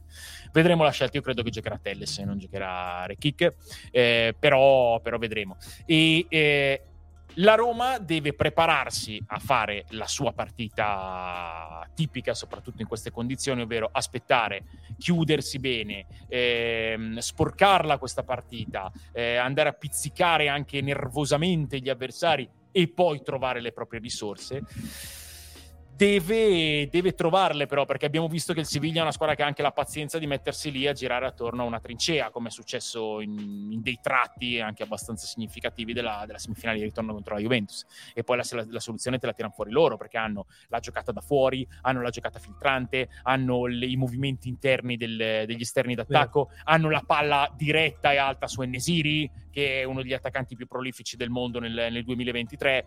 Insomma, io alla luce di tutto questo dico, diamo un punto di favoritismo in più al Siviglia. Sono convinto che la Roma, con questa carica da, eh, da- da underdog, con, con questa mentalità da, da sporca dozzina che deve andare a fare l'impresa, si trovi molto a proprio agio. credo tu sia l'unico che può dirci oggi le differenze perché hai commentato il Siviglia anche in Europa League le differenze se ci sono dal punto di vista tattico, emotivo, anche comportamentale di approccio tra il Siviglia che vedi in Liga e il Siviglia che vedi in Europa League se è una squadra veramente diversa Guarda, come... in, in questa stagione non si possono fare dei paragoni, neanche fra i Siviglia che abbiamo visto. Il Siviglia del mesto finale di Lopeteghi e secondo me cioè, eh, il Siviglia ha sbagliato tanto quest'estate. Ha sbagliato Monci, ha sbagliato qualche chiamata, ma è un'estate difficile, cioè tu perdi due difensori centrali come Koundé e Diego Carlos che sono stati una base determinante e rimpiazzarli non è, non è semplice. Qualche, qualche mossa Monci l'ha sbagliata, secondo me bisognava pensare ad un cambio di ciclo prima perché era chiaro che, che Lopeteghi Mhm. eh, avesse esaurito il, eh, il suo mandato. Poi è tornato Sampaoli e si è cercato di dare di- un'accelerazione eh, anche un po' visionaria totalmente sbagliata perché San Paoli ha sbagliato un po', un po di scelte, un po' di cose, però il, colpo, cioè, il genio di Monci viene fuori nel mercato invernale dove mette delle pezze determinanti, fa tornare Ocampos, prende Badé che non aveva fatto un minuto nel primo semestre con il Nottingham Forest e, e ha fatto benissimo, eh, prende poi Mendilibar pratico ma un pratico ingegnoso e Mendilibar trova immediatamente il modo di far rendere questa squadra. È difficile fare dei paragoni. È chiaro che in Europa League c'è una sorta di mistica per il Siviglia. Queste sono cose che a qualcuno fa sorridere, che sembrano astratte, ma non lo sono, perché la mistica nel calcio interviene piuttosto spesso. E, ehm, però anche il campionato Siviglia ha alzato nettamente il livello da quando è arrivato Mendilibar. Eh, per cui adesso il Siviglia è questo, è una squadra che si conosce, è una squadra che, che gioca in questo modo, è una squadra che sa farlo molto bene, è una squadra forte. Eh, d'altra parte eh, la Roma non poteva pensare di avere di fronte una squadra scarsa, visto che gioca una finale di Europa League. In palio non c'è solo un trofeo, ma anche una qualificazione in Champions eh, League, eh sì, cioè, che, che, pesa a maggior ragione per palio, il Siviglia. In, no? in, Perché... in palio c'è l'epica. Mm. In palio c'è l'epica concretamente andare in Champions League, concretamente vincere l'Europa League, ma veramente se la Roma dovesse vincere la seconda Coppa Europea consecutiva, questa è una cosa da mettere a livello di epica. Due coppe consecutive in Europa, una squadra italiana, torniamo a, a tempi veramente d'oro, eh? E lasciate perdere Conference League ed Europa League, lasciate perdere. Il discorso che facevo prima della Coppa Italia ti capita di, di, di avere degli scivoloni, sbagliare qualcosa. La Roma vinto la Conference League finale di Europa League. Giocando tutte le partite. Giocando tutte le partite. Partendo da, da quella stessa eh, certo, competizione. Certo, cioè, certo. Due, due, competizioni vissute a pieno. Sarebbe veramente epica, speriamo. Dai. Io ero al Sanchez Pizjuan per Siviglia-Juve. Mm tra l'altro, prima volta che andavi al San sì. Piscuan, eh, bellissimo. Il sorriso spe- che ti. No, Guarda, sai, sai qual, è, sai qual è il mio vero rammarico per questa finale di Europa League? Che non si faccia più come una volta quando la finale di Coppa UEFA era andata a ritorno. Pensa a vedere Siviglia-Roma 90 al Sanchez Piscuan, 90 all'Olimpico, con quello che sanno creare questi due popoli. Sarebbe stato uno spettacolo, sarebbe stato come una, una finale di Libertadores quasi. Bellissimo. Però c'era questo, mi ha colpito la coreografia del Siviglia, semplice ma chiara, nessuno la conosce come noi. Mm. Quanto incide questo? Eh no, incide, incide parecchio, incide parecchio. Davanti ai Murigno, nessuno conosce le, le partite, le partite decisive e le finali come José Mourinho. Quindi è mistica contro mistica. E invece come vedi Fiorentina West Ham? E Fiorentina West Ham la vedo una partita veramente frizzante. Affascinante, veramente frizzante. l'hai definita anche sì, nelle scorse bah, affascinante, partita proprio anni 60 per gli, gli amanti di, di, un certo tipo di, di, profumo vintage è una finale che, che, ti manda in orbita Fiorentina West Ham. Due squadre anche molto caratterizzate nel, eh, in ciò che rappresentano, nel, nel loro popolo, colori molto forti, viola contro claret and blue, bellissimo bellissimo. Finale eh, veramente non si poteva chiedere di meglio, secondo me, dal punto di vista del fascino alla Conference League di, di quest'anno. Mi aspetto una partita frizzante, perché mi aspetto la Fiorentina che ho visto stasera e che, e che continuo a vedere sempre. C'è una, una, squadra che va con coraggio alla ricerca del, della gloria.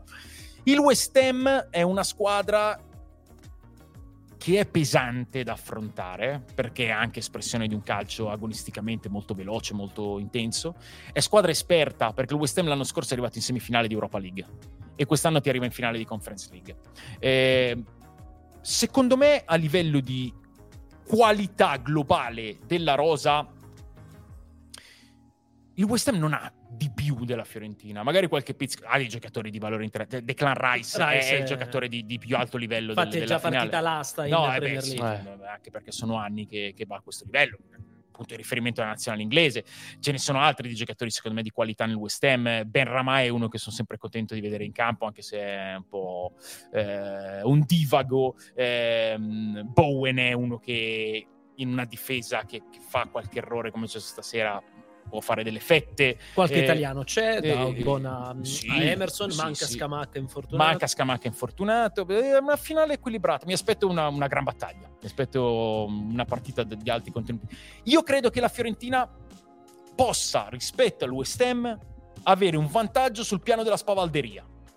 Mi aspetto un West Ham un filo più ragionativo, un filo più prudente, arriverei a dire un filo più intimorito Se la Fiorentina scende con l'approccio che ha avuto stasera, con l'approccio Mhm. che ha nelle grandi partite, la Fiorentina può, può accelerare per prima ecco, in questa finale. Adesso ascoltiamo Valon, però c'era l'ultimo aspetto che volevo evidenziare, magari capire insieme a te se può essere un altro fattore anche in questa finale. Arrivano sei finaliste, siti a parte sono tutte squadre che hanno faticato in campionato, perché il West Ham Mm. è uscito dal basso Eh. fondo della classifica Sì. un mese fa, ha No, fatto no. tre vittorie consecutive. Tre giorni fa, Ha vinto se- contro il Leeds Eh sì, altrimenti si, com- sì, altrimenti si complicava un po' la cosa. discorso salvezza, ma questo vuol dire che hanno concentrato magari per l'Inter poi a cammino in corso sì, hanno concentrato poi tutte le energie sulla Coppa? È stata una stagione veramente Quanto surreale, come ha detto? Allegri. Eh beh, è inciso per tutti. Eh, non, non si era mai giocato una stagione con un mondiale in mezzo, che ti casca lì e prima, dopo, chissà. Ma anche in Eh. fase di preparazione? Stai in Ma io credo che qualcosa sia cambiato per forza di cose. Eh, Giochi due tronconi di stagione e nessuno aveva dei riferimenti su, a cui appoggiarsi. Eh, poi, sai, ci sono anche delle casualità, però, però, guarda caso, quella che pensiamo sia la squadra più forte del mondo è l'unica che ti arriva in finale di Champions League, che vince il campionato e che è in finale di Coppa di Nazionale. FA Cup. Eh. Hai parlato di popolo per evidenziare la magia che andranno a vivere i tifosi della Fiorentina e quelli del West Ham. C'è un giocatore, che Valon, ex giocatore, oggi nostro talent, Valon Berami, che ha giocato per entrambe le squadre. Quindi nessuno meglio di lui ci può raccontare come Bellissimo. le due tifoserie stanno vivendo questa, questa attesa. Ma sicuramente i tifosi del West Ham in questo momento stanno sognando qualcosa di straordinario, eh, aver raggiunto la finale eh, di Conference League, perciò eh, sono, sono entusiasti. Quelli della Fiorentina senz'altro sono soddisfatti, però la vivono come un, un obiettivo, un, un qualcosa che volevano raggiungere con i grandi investimenti che sono stati fatti. La partita è chiaro che è una partita, secondo me, che parte da, da un 50-50 equilibrato, dove la, la, la Fiorentina eh, avrà in mano il gioco perché l'ha sempre fatto in una maniera dominante. Chiaro è che quando poi lasci ripartire una squadra come West Ham davanti a giocatori che hanno cambi passo possono fare la differenza, quindi dovrà stare attenta soprattutto nelle, nelle transizioni e soprattutto il fatto che il West Ham in questo momento sta vivendo un ottimo stato di forma. Eh, cosa che che ha, testimoniato anche il, l'andamento nel, nella Conference League ma anche nel campionato perciò una bella partita aperta, divertente secondo me eh, diciamo anche che per la Conference è una, una, una grande, grande partita di prestigio che è quello che dicevi prima. sì, sono, sono contento che, che Vallon sia, sia, d'accordo con me eh, no, il, quello che sottolinea lui è, è, verissimo, ho parlato dell'entusiasmo della Fiorentina del gioco della Fiorentina, de, dell'approccio che, che poi secondo me deve avere la Fiorentina grandissima attenzione perché il West Ham ha questa verticalità, questa, questa, capacità proprio perforante nel momento in cui recupera palla, si trova degli spazi. Eh, ripeto, Bowen, Benramà, Paquetà, eh, lo stesso Antonio, che è un attaccante che ha i suoi gol, ma ha una capacità di muoversi, eh, di infilare, di scardinarti importante. Poi ci sono dei cambi perché, perché Inks è un altro che, che, che nell'occasione può sempre arrivare. È una gran bella finale, veramente una gran bella finale. E allora, visto che abbiamo analizzato le tre finali, concludiamo il capitolo finale, poi tra poco faremo il gioco dei pronostici, ma con la seconda challenge. Quindi vi invitiamo a restare attenti, ad ascoltare bene le regole e a partecipare anche voi. Dobbiamo fare una top 11, Stefano, se sei d'accordo, con tutte le finaliste, quindi sono sei finaliste. Ci sono però due regole. Ecco. Perché le regole ci ha insegnato bene, vanno, vanno inserite. La prima regola è che deve esserci almeno un giocatore per squadra. Quindi okay, non vale giusto. 10 Manchester squadre, City e un, quindi 6 squadre, quindi Giusto. almeno 6 giocatori. E quindi La seconda regola sarà un massimo. Sarà un massimo. Mm. La seconda regola è massimo 3 giocatori per squadra. Perché personalmente avrei fatto 5 siti, uno per, per ogni squadra. Però non, non sarebbe Vai. stato corretto. Quindi No, Una non per sarebbe ogni stato squadra. divertente. giusto, uno per ogni squadra e poi un massimo di 3. Noi l'abbiamo fatto oggi insieme a Davide Ok. Marino, a Luca Farina. Allora, partite dalla vostra Abbi- abbiamo fatto una top 11 Ok. generale, eh? Mm. Mm, specifichiamo. giusto- Cioè, anche... Giusto dire i nomi Sì. di chi ha partecipato, almeno le colpe sono anche degli altri, Jacopo Savelli, Luca Farina, Davide Marino, quindi andiamoli- sorride dietro. andiamoli a Jacopo. citare tutti. Allora, partiamo, quindi ricordiamo la regola, almeno uno per squadra, massimo tre per squadra. In porta abbiamo scelto Onana, Ok. quindi vuoi andare, eh, la diciamo tutta e poi vai tu? Anch'io metto Nana. Ok, Ste Onana. Noi abbiamo scelto il 4-2-3-1, quindi i quattro Ok. difensori sono Io gioco Jesus sicuramente Navas. 4-2-4, che poi è 4-1-3. Quattro- Fantasia. Esatto, No, fantasia. sì, sì. Allora, terzino destro Jesus Navas, Ok. centrali Smalling e Kerrer, a sinistra Di Marco. Abbiamo Mm. fatto delle scelte, abbiamo evitato qualcuno del Mm. City perché ci servono un po' più avanti. E allora, io metto una difesa a 4, metto terzino destro Walker, Walker, i due centrali Smalling e Bastoni. Eh. E, e, eh, poi, poi ti dico alla fine cosa mi sballa, un- una cosa anche Eh, lo un po' dicevi prima redazione. Guarda, ti Eh, faccio, sì, ti sì. faccio vedere tutti Sì, i cambi sì, che abbiamo sì, fatto in sì. difesa. E terzino sinistro Biraghi. Ed era una delle Mm. possibilità, ci sta assolutamente. I due di centrocampo forse sono i più scontati, con- dovendo andare a Mm. mettere uno per squadra. Declan Rice e Amrabat. Declan Rice e De Bruyne. Così basso? Ho Smalling, Bastoni, Declan Rice, eh, più Walker, mh, De Bruyne. Va benissimo. Mm. I tre trequartisti sono, ed ecco perché abbiamo inserito, insomma, abbiamo evitato finora il City. Sì. Bernardo Silva, Mm. Dybala De Bruyne. E attenzione, eh, chi gioca a sinistra? De Bruyne è l'unico col destro. De Bruyne, invertito. Bernardo centrale, di Bala a destra. Sì, è Dybala a destra. Ok, forzata. Io, io metto, metto quattro attaccanti. Vai. Eh, metto Dybala a destra, metto Campos a sinistra, Holland e Lautaro. Credo di aver fatto i conti bene. Ce n'è sicuramente una di ognuno e penso massimo tre, spero, perché altrimenti ri- rismontarla e rifarla Sì, hai dell'Inter. Mm. Onana, Onana, Bastoni, Bastoni e Lautaro. Lautaro. Mm, Del City hai Walker, Walker, De De Bruyne, Bruyne e e Holland. Della Roma hai Smalling e E Dybala. Dybala. Sì. Della Fiorentina hai Biraghi. Del Siviglia hai Ocampos. Del mm, West Ham hai Declan Rice. Mentre, vabbè, noi la punta è Erling Holland. Ovviamente. Quindi sì. vado a riepilogare. La top 11 della redazione è Onana, Jesus Navas, Smalling, Kerrer, Di Marco, Declan Rice e Amrabat, Dybala, Bernardo Silva, De Bruyne, dietro Holland. La top 11 di Stefano invece qui stanno iniziando a scrivere tutte beh, le top sì, 11 ma- del mondo. Bravi, bravi ragazzi, bravi. La top 11 di Stefano sarebbe stata, se non fosse Eh, stato dimmi- squalificato dimmi- Acugna, con Acugna al posto di Biraghi e Nico Gonzalez al posto di Ocampos. Ah, ok, Mm. quindi il cambio Siviglia-Fiorentina lì. Sì. Onana, Walker, Smalling, Bastoni, Biraghi, Rice, De Bruyne, Dybala, Holland, Lautaro, Ocampos. Fa paura questo attacco.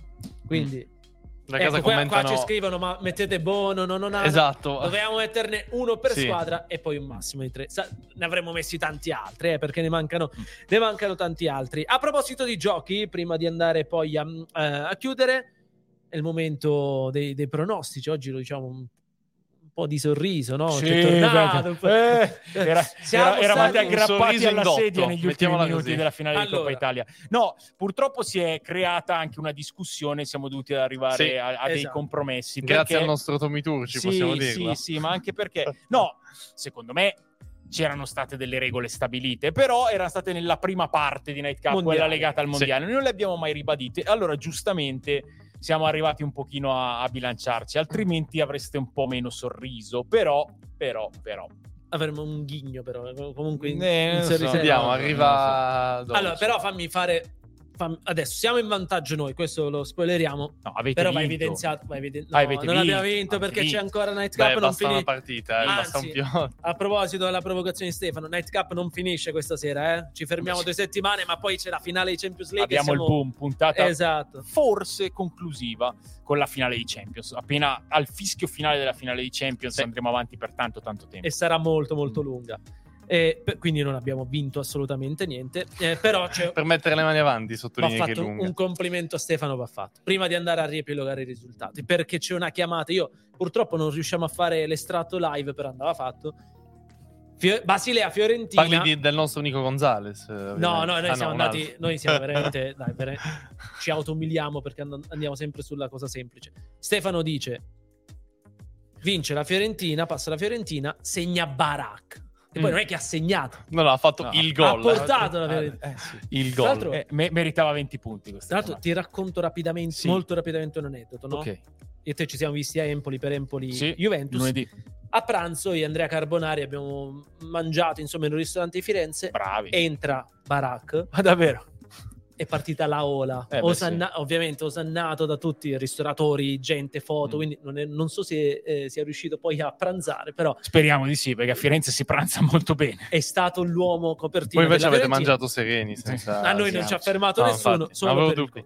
Allora, andiamo a riepilogare. Allora, Eravamo a partiamo- più. Partiamo, No, no, più Stefano uno più ste. ero io. Era più Stefano Più uno ste, quindi Basilea-Fiorentina, che è terminata 1-2 nei tempi regolamentari, perché quando facciamo i pronostici del risultato esatto consideriamo I, I tempi regolamentari. in questo caso tu stai pronosticato lo 0-2, quindi per la Fiorentina, noi l'1-3. In questi casi, in questo caso prendiamo entrambi 6 punti perché prendiamo anche il marcatore, quindi noi Nico Gonzalez e tu Barak, come Esatto, dicevamo prima. quindi 3 punti per l'1x2 nei 90 minuti e 3 punti per il e tre per il marcatore. marcatore. Pari. Leverkusen eh, Roma, prendi il risultato esatto, lo 0-0. eh, e noi prendiamo il pareggio, quindi 1-1 e vai avanti di due punti, 5 Sì, punti sì. contro i tre fatti da noi. Eh, Siviglia Juventus. E qua arriva Eh. il problema. Esatto. E qua arriva il problema. nodo, allora, eh, 1-1 il risultato, fina- il risultato nei, nei 90 minuti, Sì. 2-1 il risultato finale. Tu hai pronosticato il 2-1 ma nei 90, Sì. in questo caso non prendi il E, qui- risultato e non è esatto tanto nei 90 questo il problema, però prendi Esatto. il passaggio di turno del Siviglia, Sì. Esatto. punto. Sì, che vale un punto. Mm. Eh, noi pronostichiamo l'1-1 nei 90 minuti, ma giochiamo il passaggio del turno Ecco. della Juventus. Quindi in teoria Al avremmo mondi- dovuto ah, prendere... Durante il mondiale Sì. avevamo stabilito che il passaggio di turno fosse eh, condizione necessaria per prendere punteggio. Cioè, se sbagli il passaggio di turno sono zero punti. In questo caso non l'abbiamo ribadito. Quindi voi dovreste prendere zero punti per le regole, Allora- per le regole di questo gioco. Però, per le regole però- ristabilite, però- diciamo così. eh no, per la, la- Sì, la regola sì. del gioco di prima abbiamo tenuto gli stessi punteggi. Però è giusto, non è stato ribadito, voi avreste preso 5 punti. Sì. Mi metto nella condizione di dire ne prendete 3. Mm. Ne prendete 3 che non meritate perché avete sbagliato il passaggio di turno. Io ne prendo solo uno che ho preso il passaggio di turno eh, e va bene così, dai. E Va quindi bene. praticamente dopo le prime tre partite che abbiamo analizzato adesso Pari. rimane la parità e quindi il tuo più uno sulla, sulla Sì. giornata Poi precedente. però quindi arriva la finale di Coppa Italia. E lì devo dire che eh, abbiamo... E lì abbiamo sì, preso sì, punti, sì, eh. beh certo, io ho detto uno a Tutto uno. merito, è studiato, Sì. ovviamente, Eh, sì. una- un'ampia analisi prima di... Sì, io ho detto allora- 1 a 1 e ho addirittura rischiato la Fiorentina che vince la Coppa. Noi abbiamo detto 2-1 con gol di Lautaro, 8 ne ha a fatti 0. addirittura due, comunque ne 8 a prendiamo... Ne Ah, prendiamo e volevi anche... Cioè, No, no, no, la butto la, lì. la- eh. la vergogna, ma, ma io sono contento perché cioè, insomma, eh, ho visto come ci siete rimasti nella prima parte di Night Cup per il mondiale quando siete, vi siete sciolti. Tantissimo. Nella, ho visto come ci siete rimasti, per cui stavolta davvero ci tengo, eh, ci ho tenuto e sono contento di poter dire che avete vinto il gioco dei pronostici. Tra l'altro verrà... Non abbiamo No, vinto. no, verrà, Non verrà. Addirittura vi do questa incredibile notizia. Pare che venga Tommaso Turci proprio per la puntata finale per riscuotere il premio, per, per festeggiare. Io sono contento, festeggerò con voi. Ci mette la faccia alla fine, giusto? Certo, certo. Giusto, Vi Tom. consegnerò io Aspettiamo. il pallone. Allora, adesso andiamo a Ah, più quindi, quindi più 7, sette. esatto. Più 7 Sì, sette e fa. poi manca... Allora, Nightcap magari continuerà, ve lo diremo, le sorprese non mancheranno, però a livello di pronostici andremo a terminare nella prossima puntata. Quindi perché non abbiamo vinto? Perché dobbiamo pronosticare le partite più difficili dell'anno. Quelle tre. Le tre finali. Mm. Champions League, Europa League, Conference League. Parti tu, partiamo noi. Ah, eh, No, sc- beh, parte, parte Stefano che, Eh, beh, che è in certo, svantaggio del punteggio. Quindi io scelgo quale parti- da quale partita Decidi tu. iniziale. Decidi tu una Iniziale. partita da cui iniziare. Allora, eh, io scelgo di iniziare da Manchester City Inter Vai. e vabbè, bisogna osare, bisogna rischiare. Eh, io dico che il Manchester City vince 3-0. Ok, il marcatore come sempre ce lo dice alla fine. Alla fine, io sono abituato alla fine, voi magari lo infilate in mezzo, però io sono abituato alla fine. Alla No, fine allora anche lo, noi, lo alla diciamo fine. anche noi. Mm. Il Ehm, nostro risultato sì. è 1 a 3. Inter City 1 a 3, quindi 3 a 1 per il Manchester Sì, City. Diamo un gol all'Inter. Ok. Marcatura proprio così, cioè si, si gioca veramente sul singolo punto, ne avete 7 di vantaggio. Ok, forse No, vi- però ade- forse, adesso- forse vi do i tre marcatori di questa partita. Ok, no, io- noi ti stupiamo adesso, però il marcatore lo diciamo alla fine. Sulla Roma, perché... Andiamo, andiamo in ordine. Champions Esatto. Europa League. Roma-Siviglia per noi 1 a 0 nei 90 minuti. Ah, per noi nessuna partita finirà ai supplementari. 90 1 a minuti. 0 nei 90 minuti. Per la Roma? Per la Sì. Roma. Ok. Eh, allora io devo per forza cercare di, di sparigliare le cose e per non rischiare il- il vost- la vostra capitolazione enorme sul traguardo, perché non- cioè, mi sentirei veramente fuori posto. Dico invece 1-0 per il Siviglia. Ok.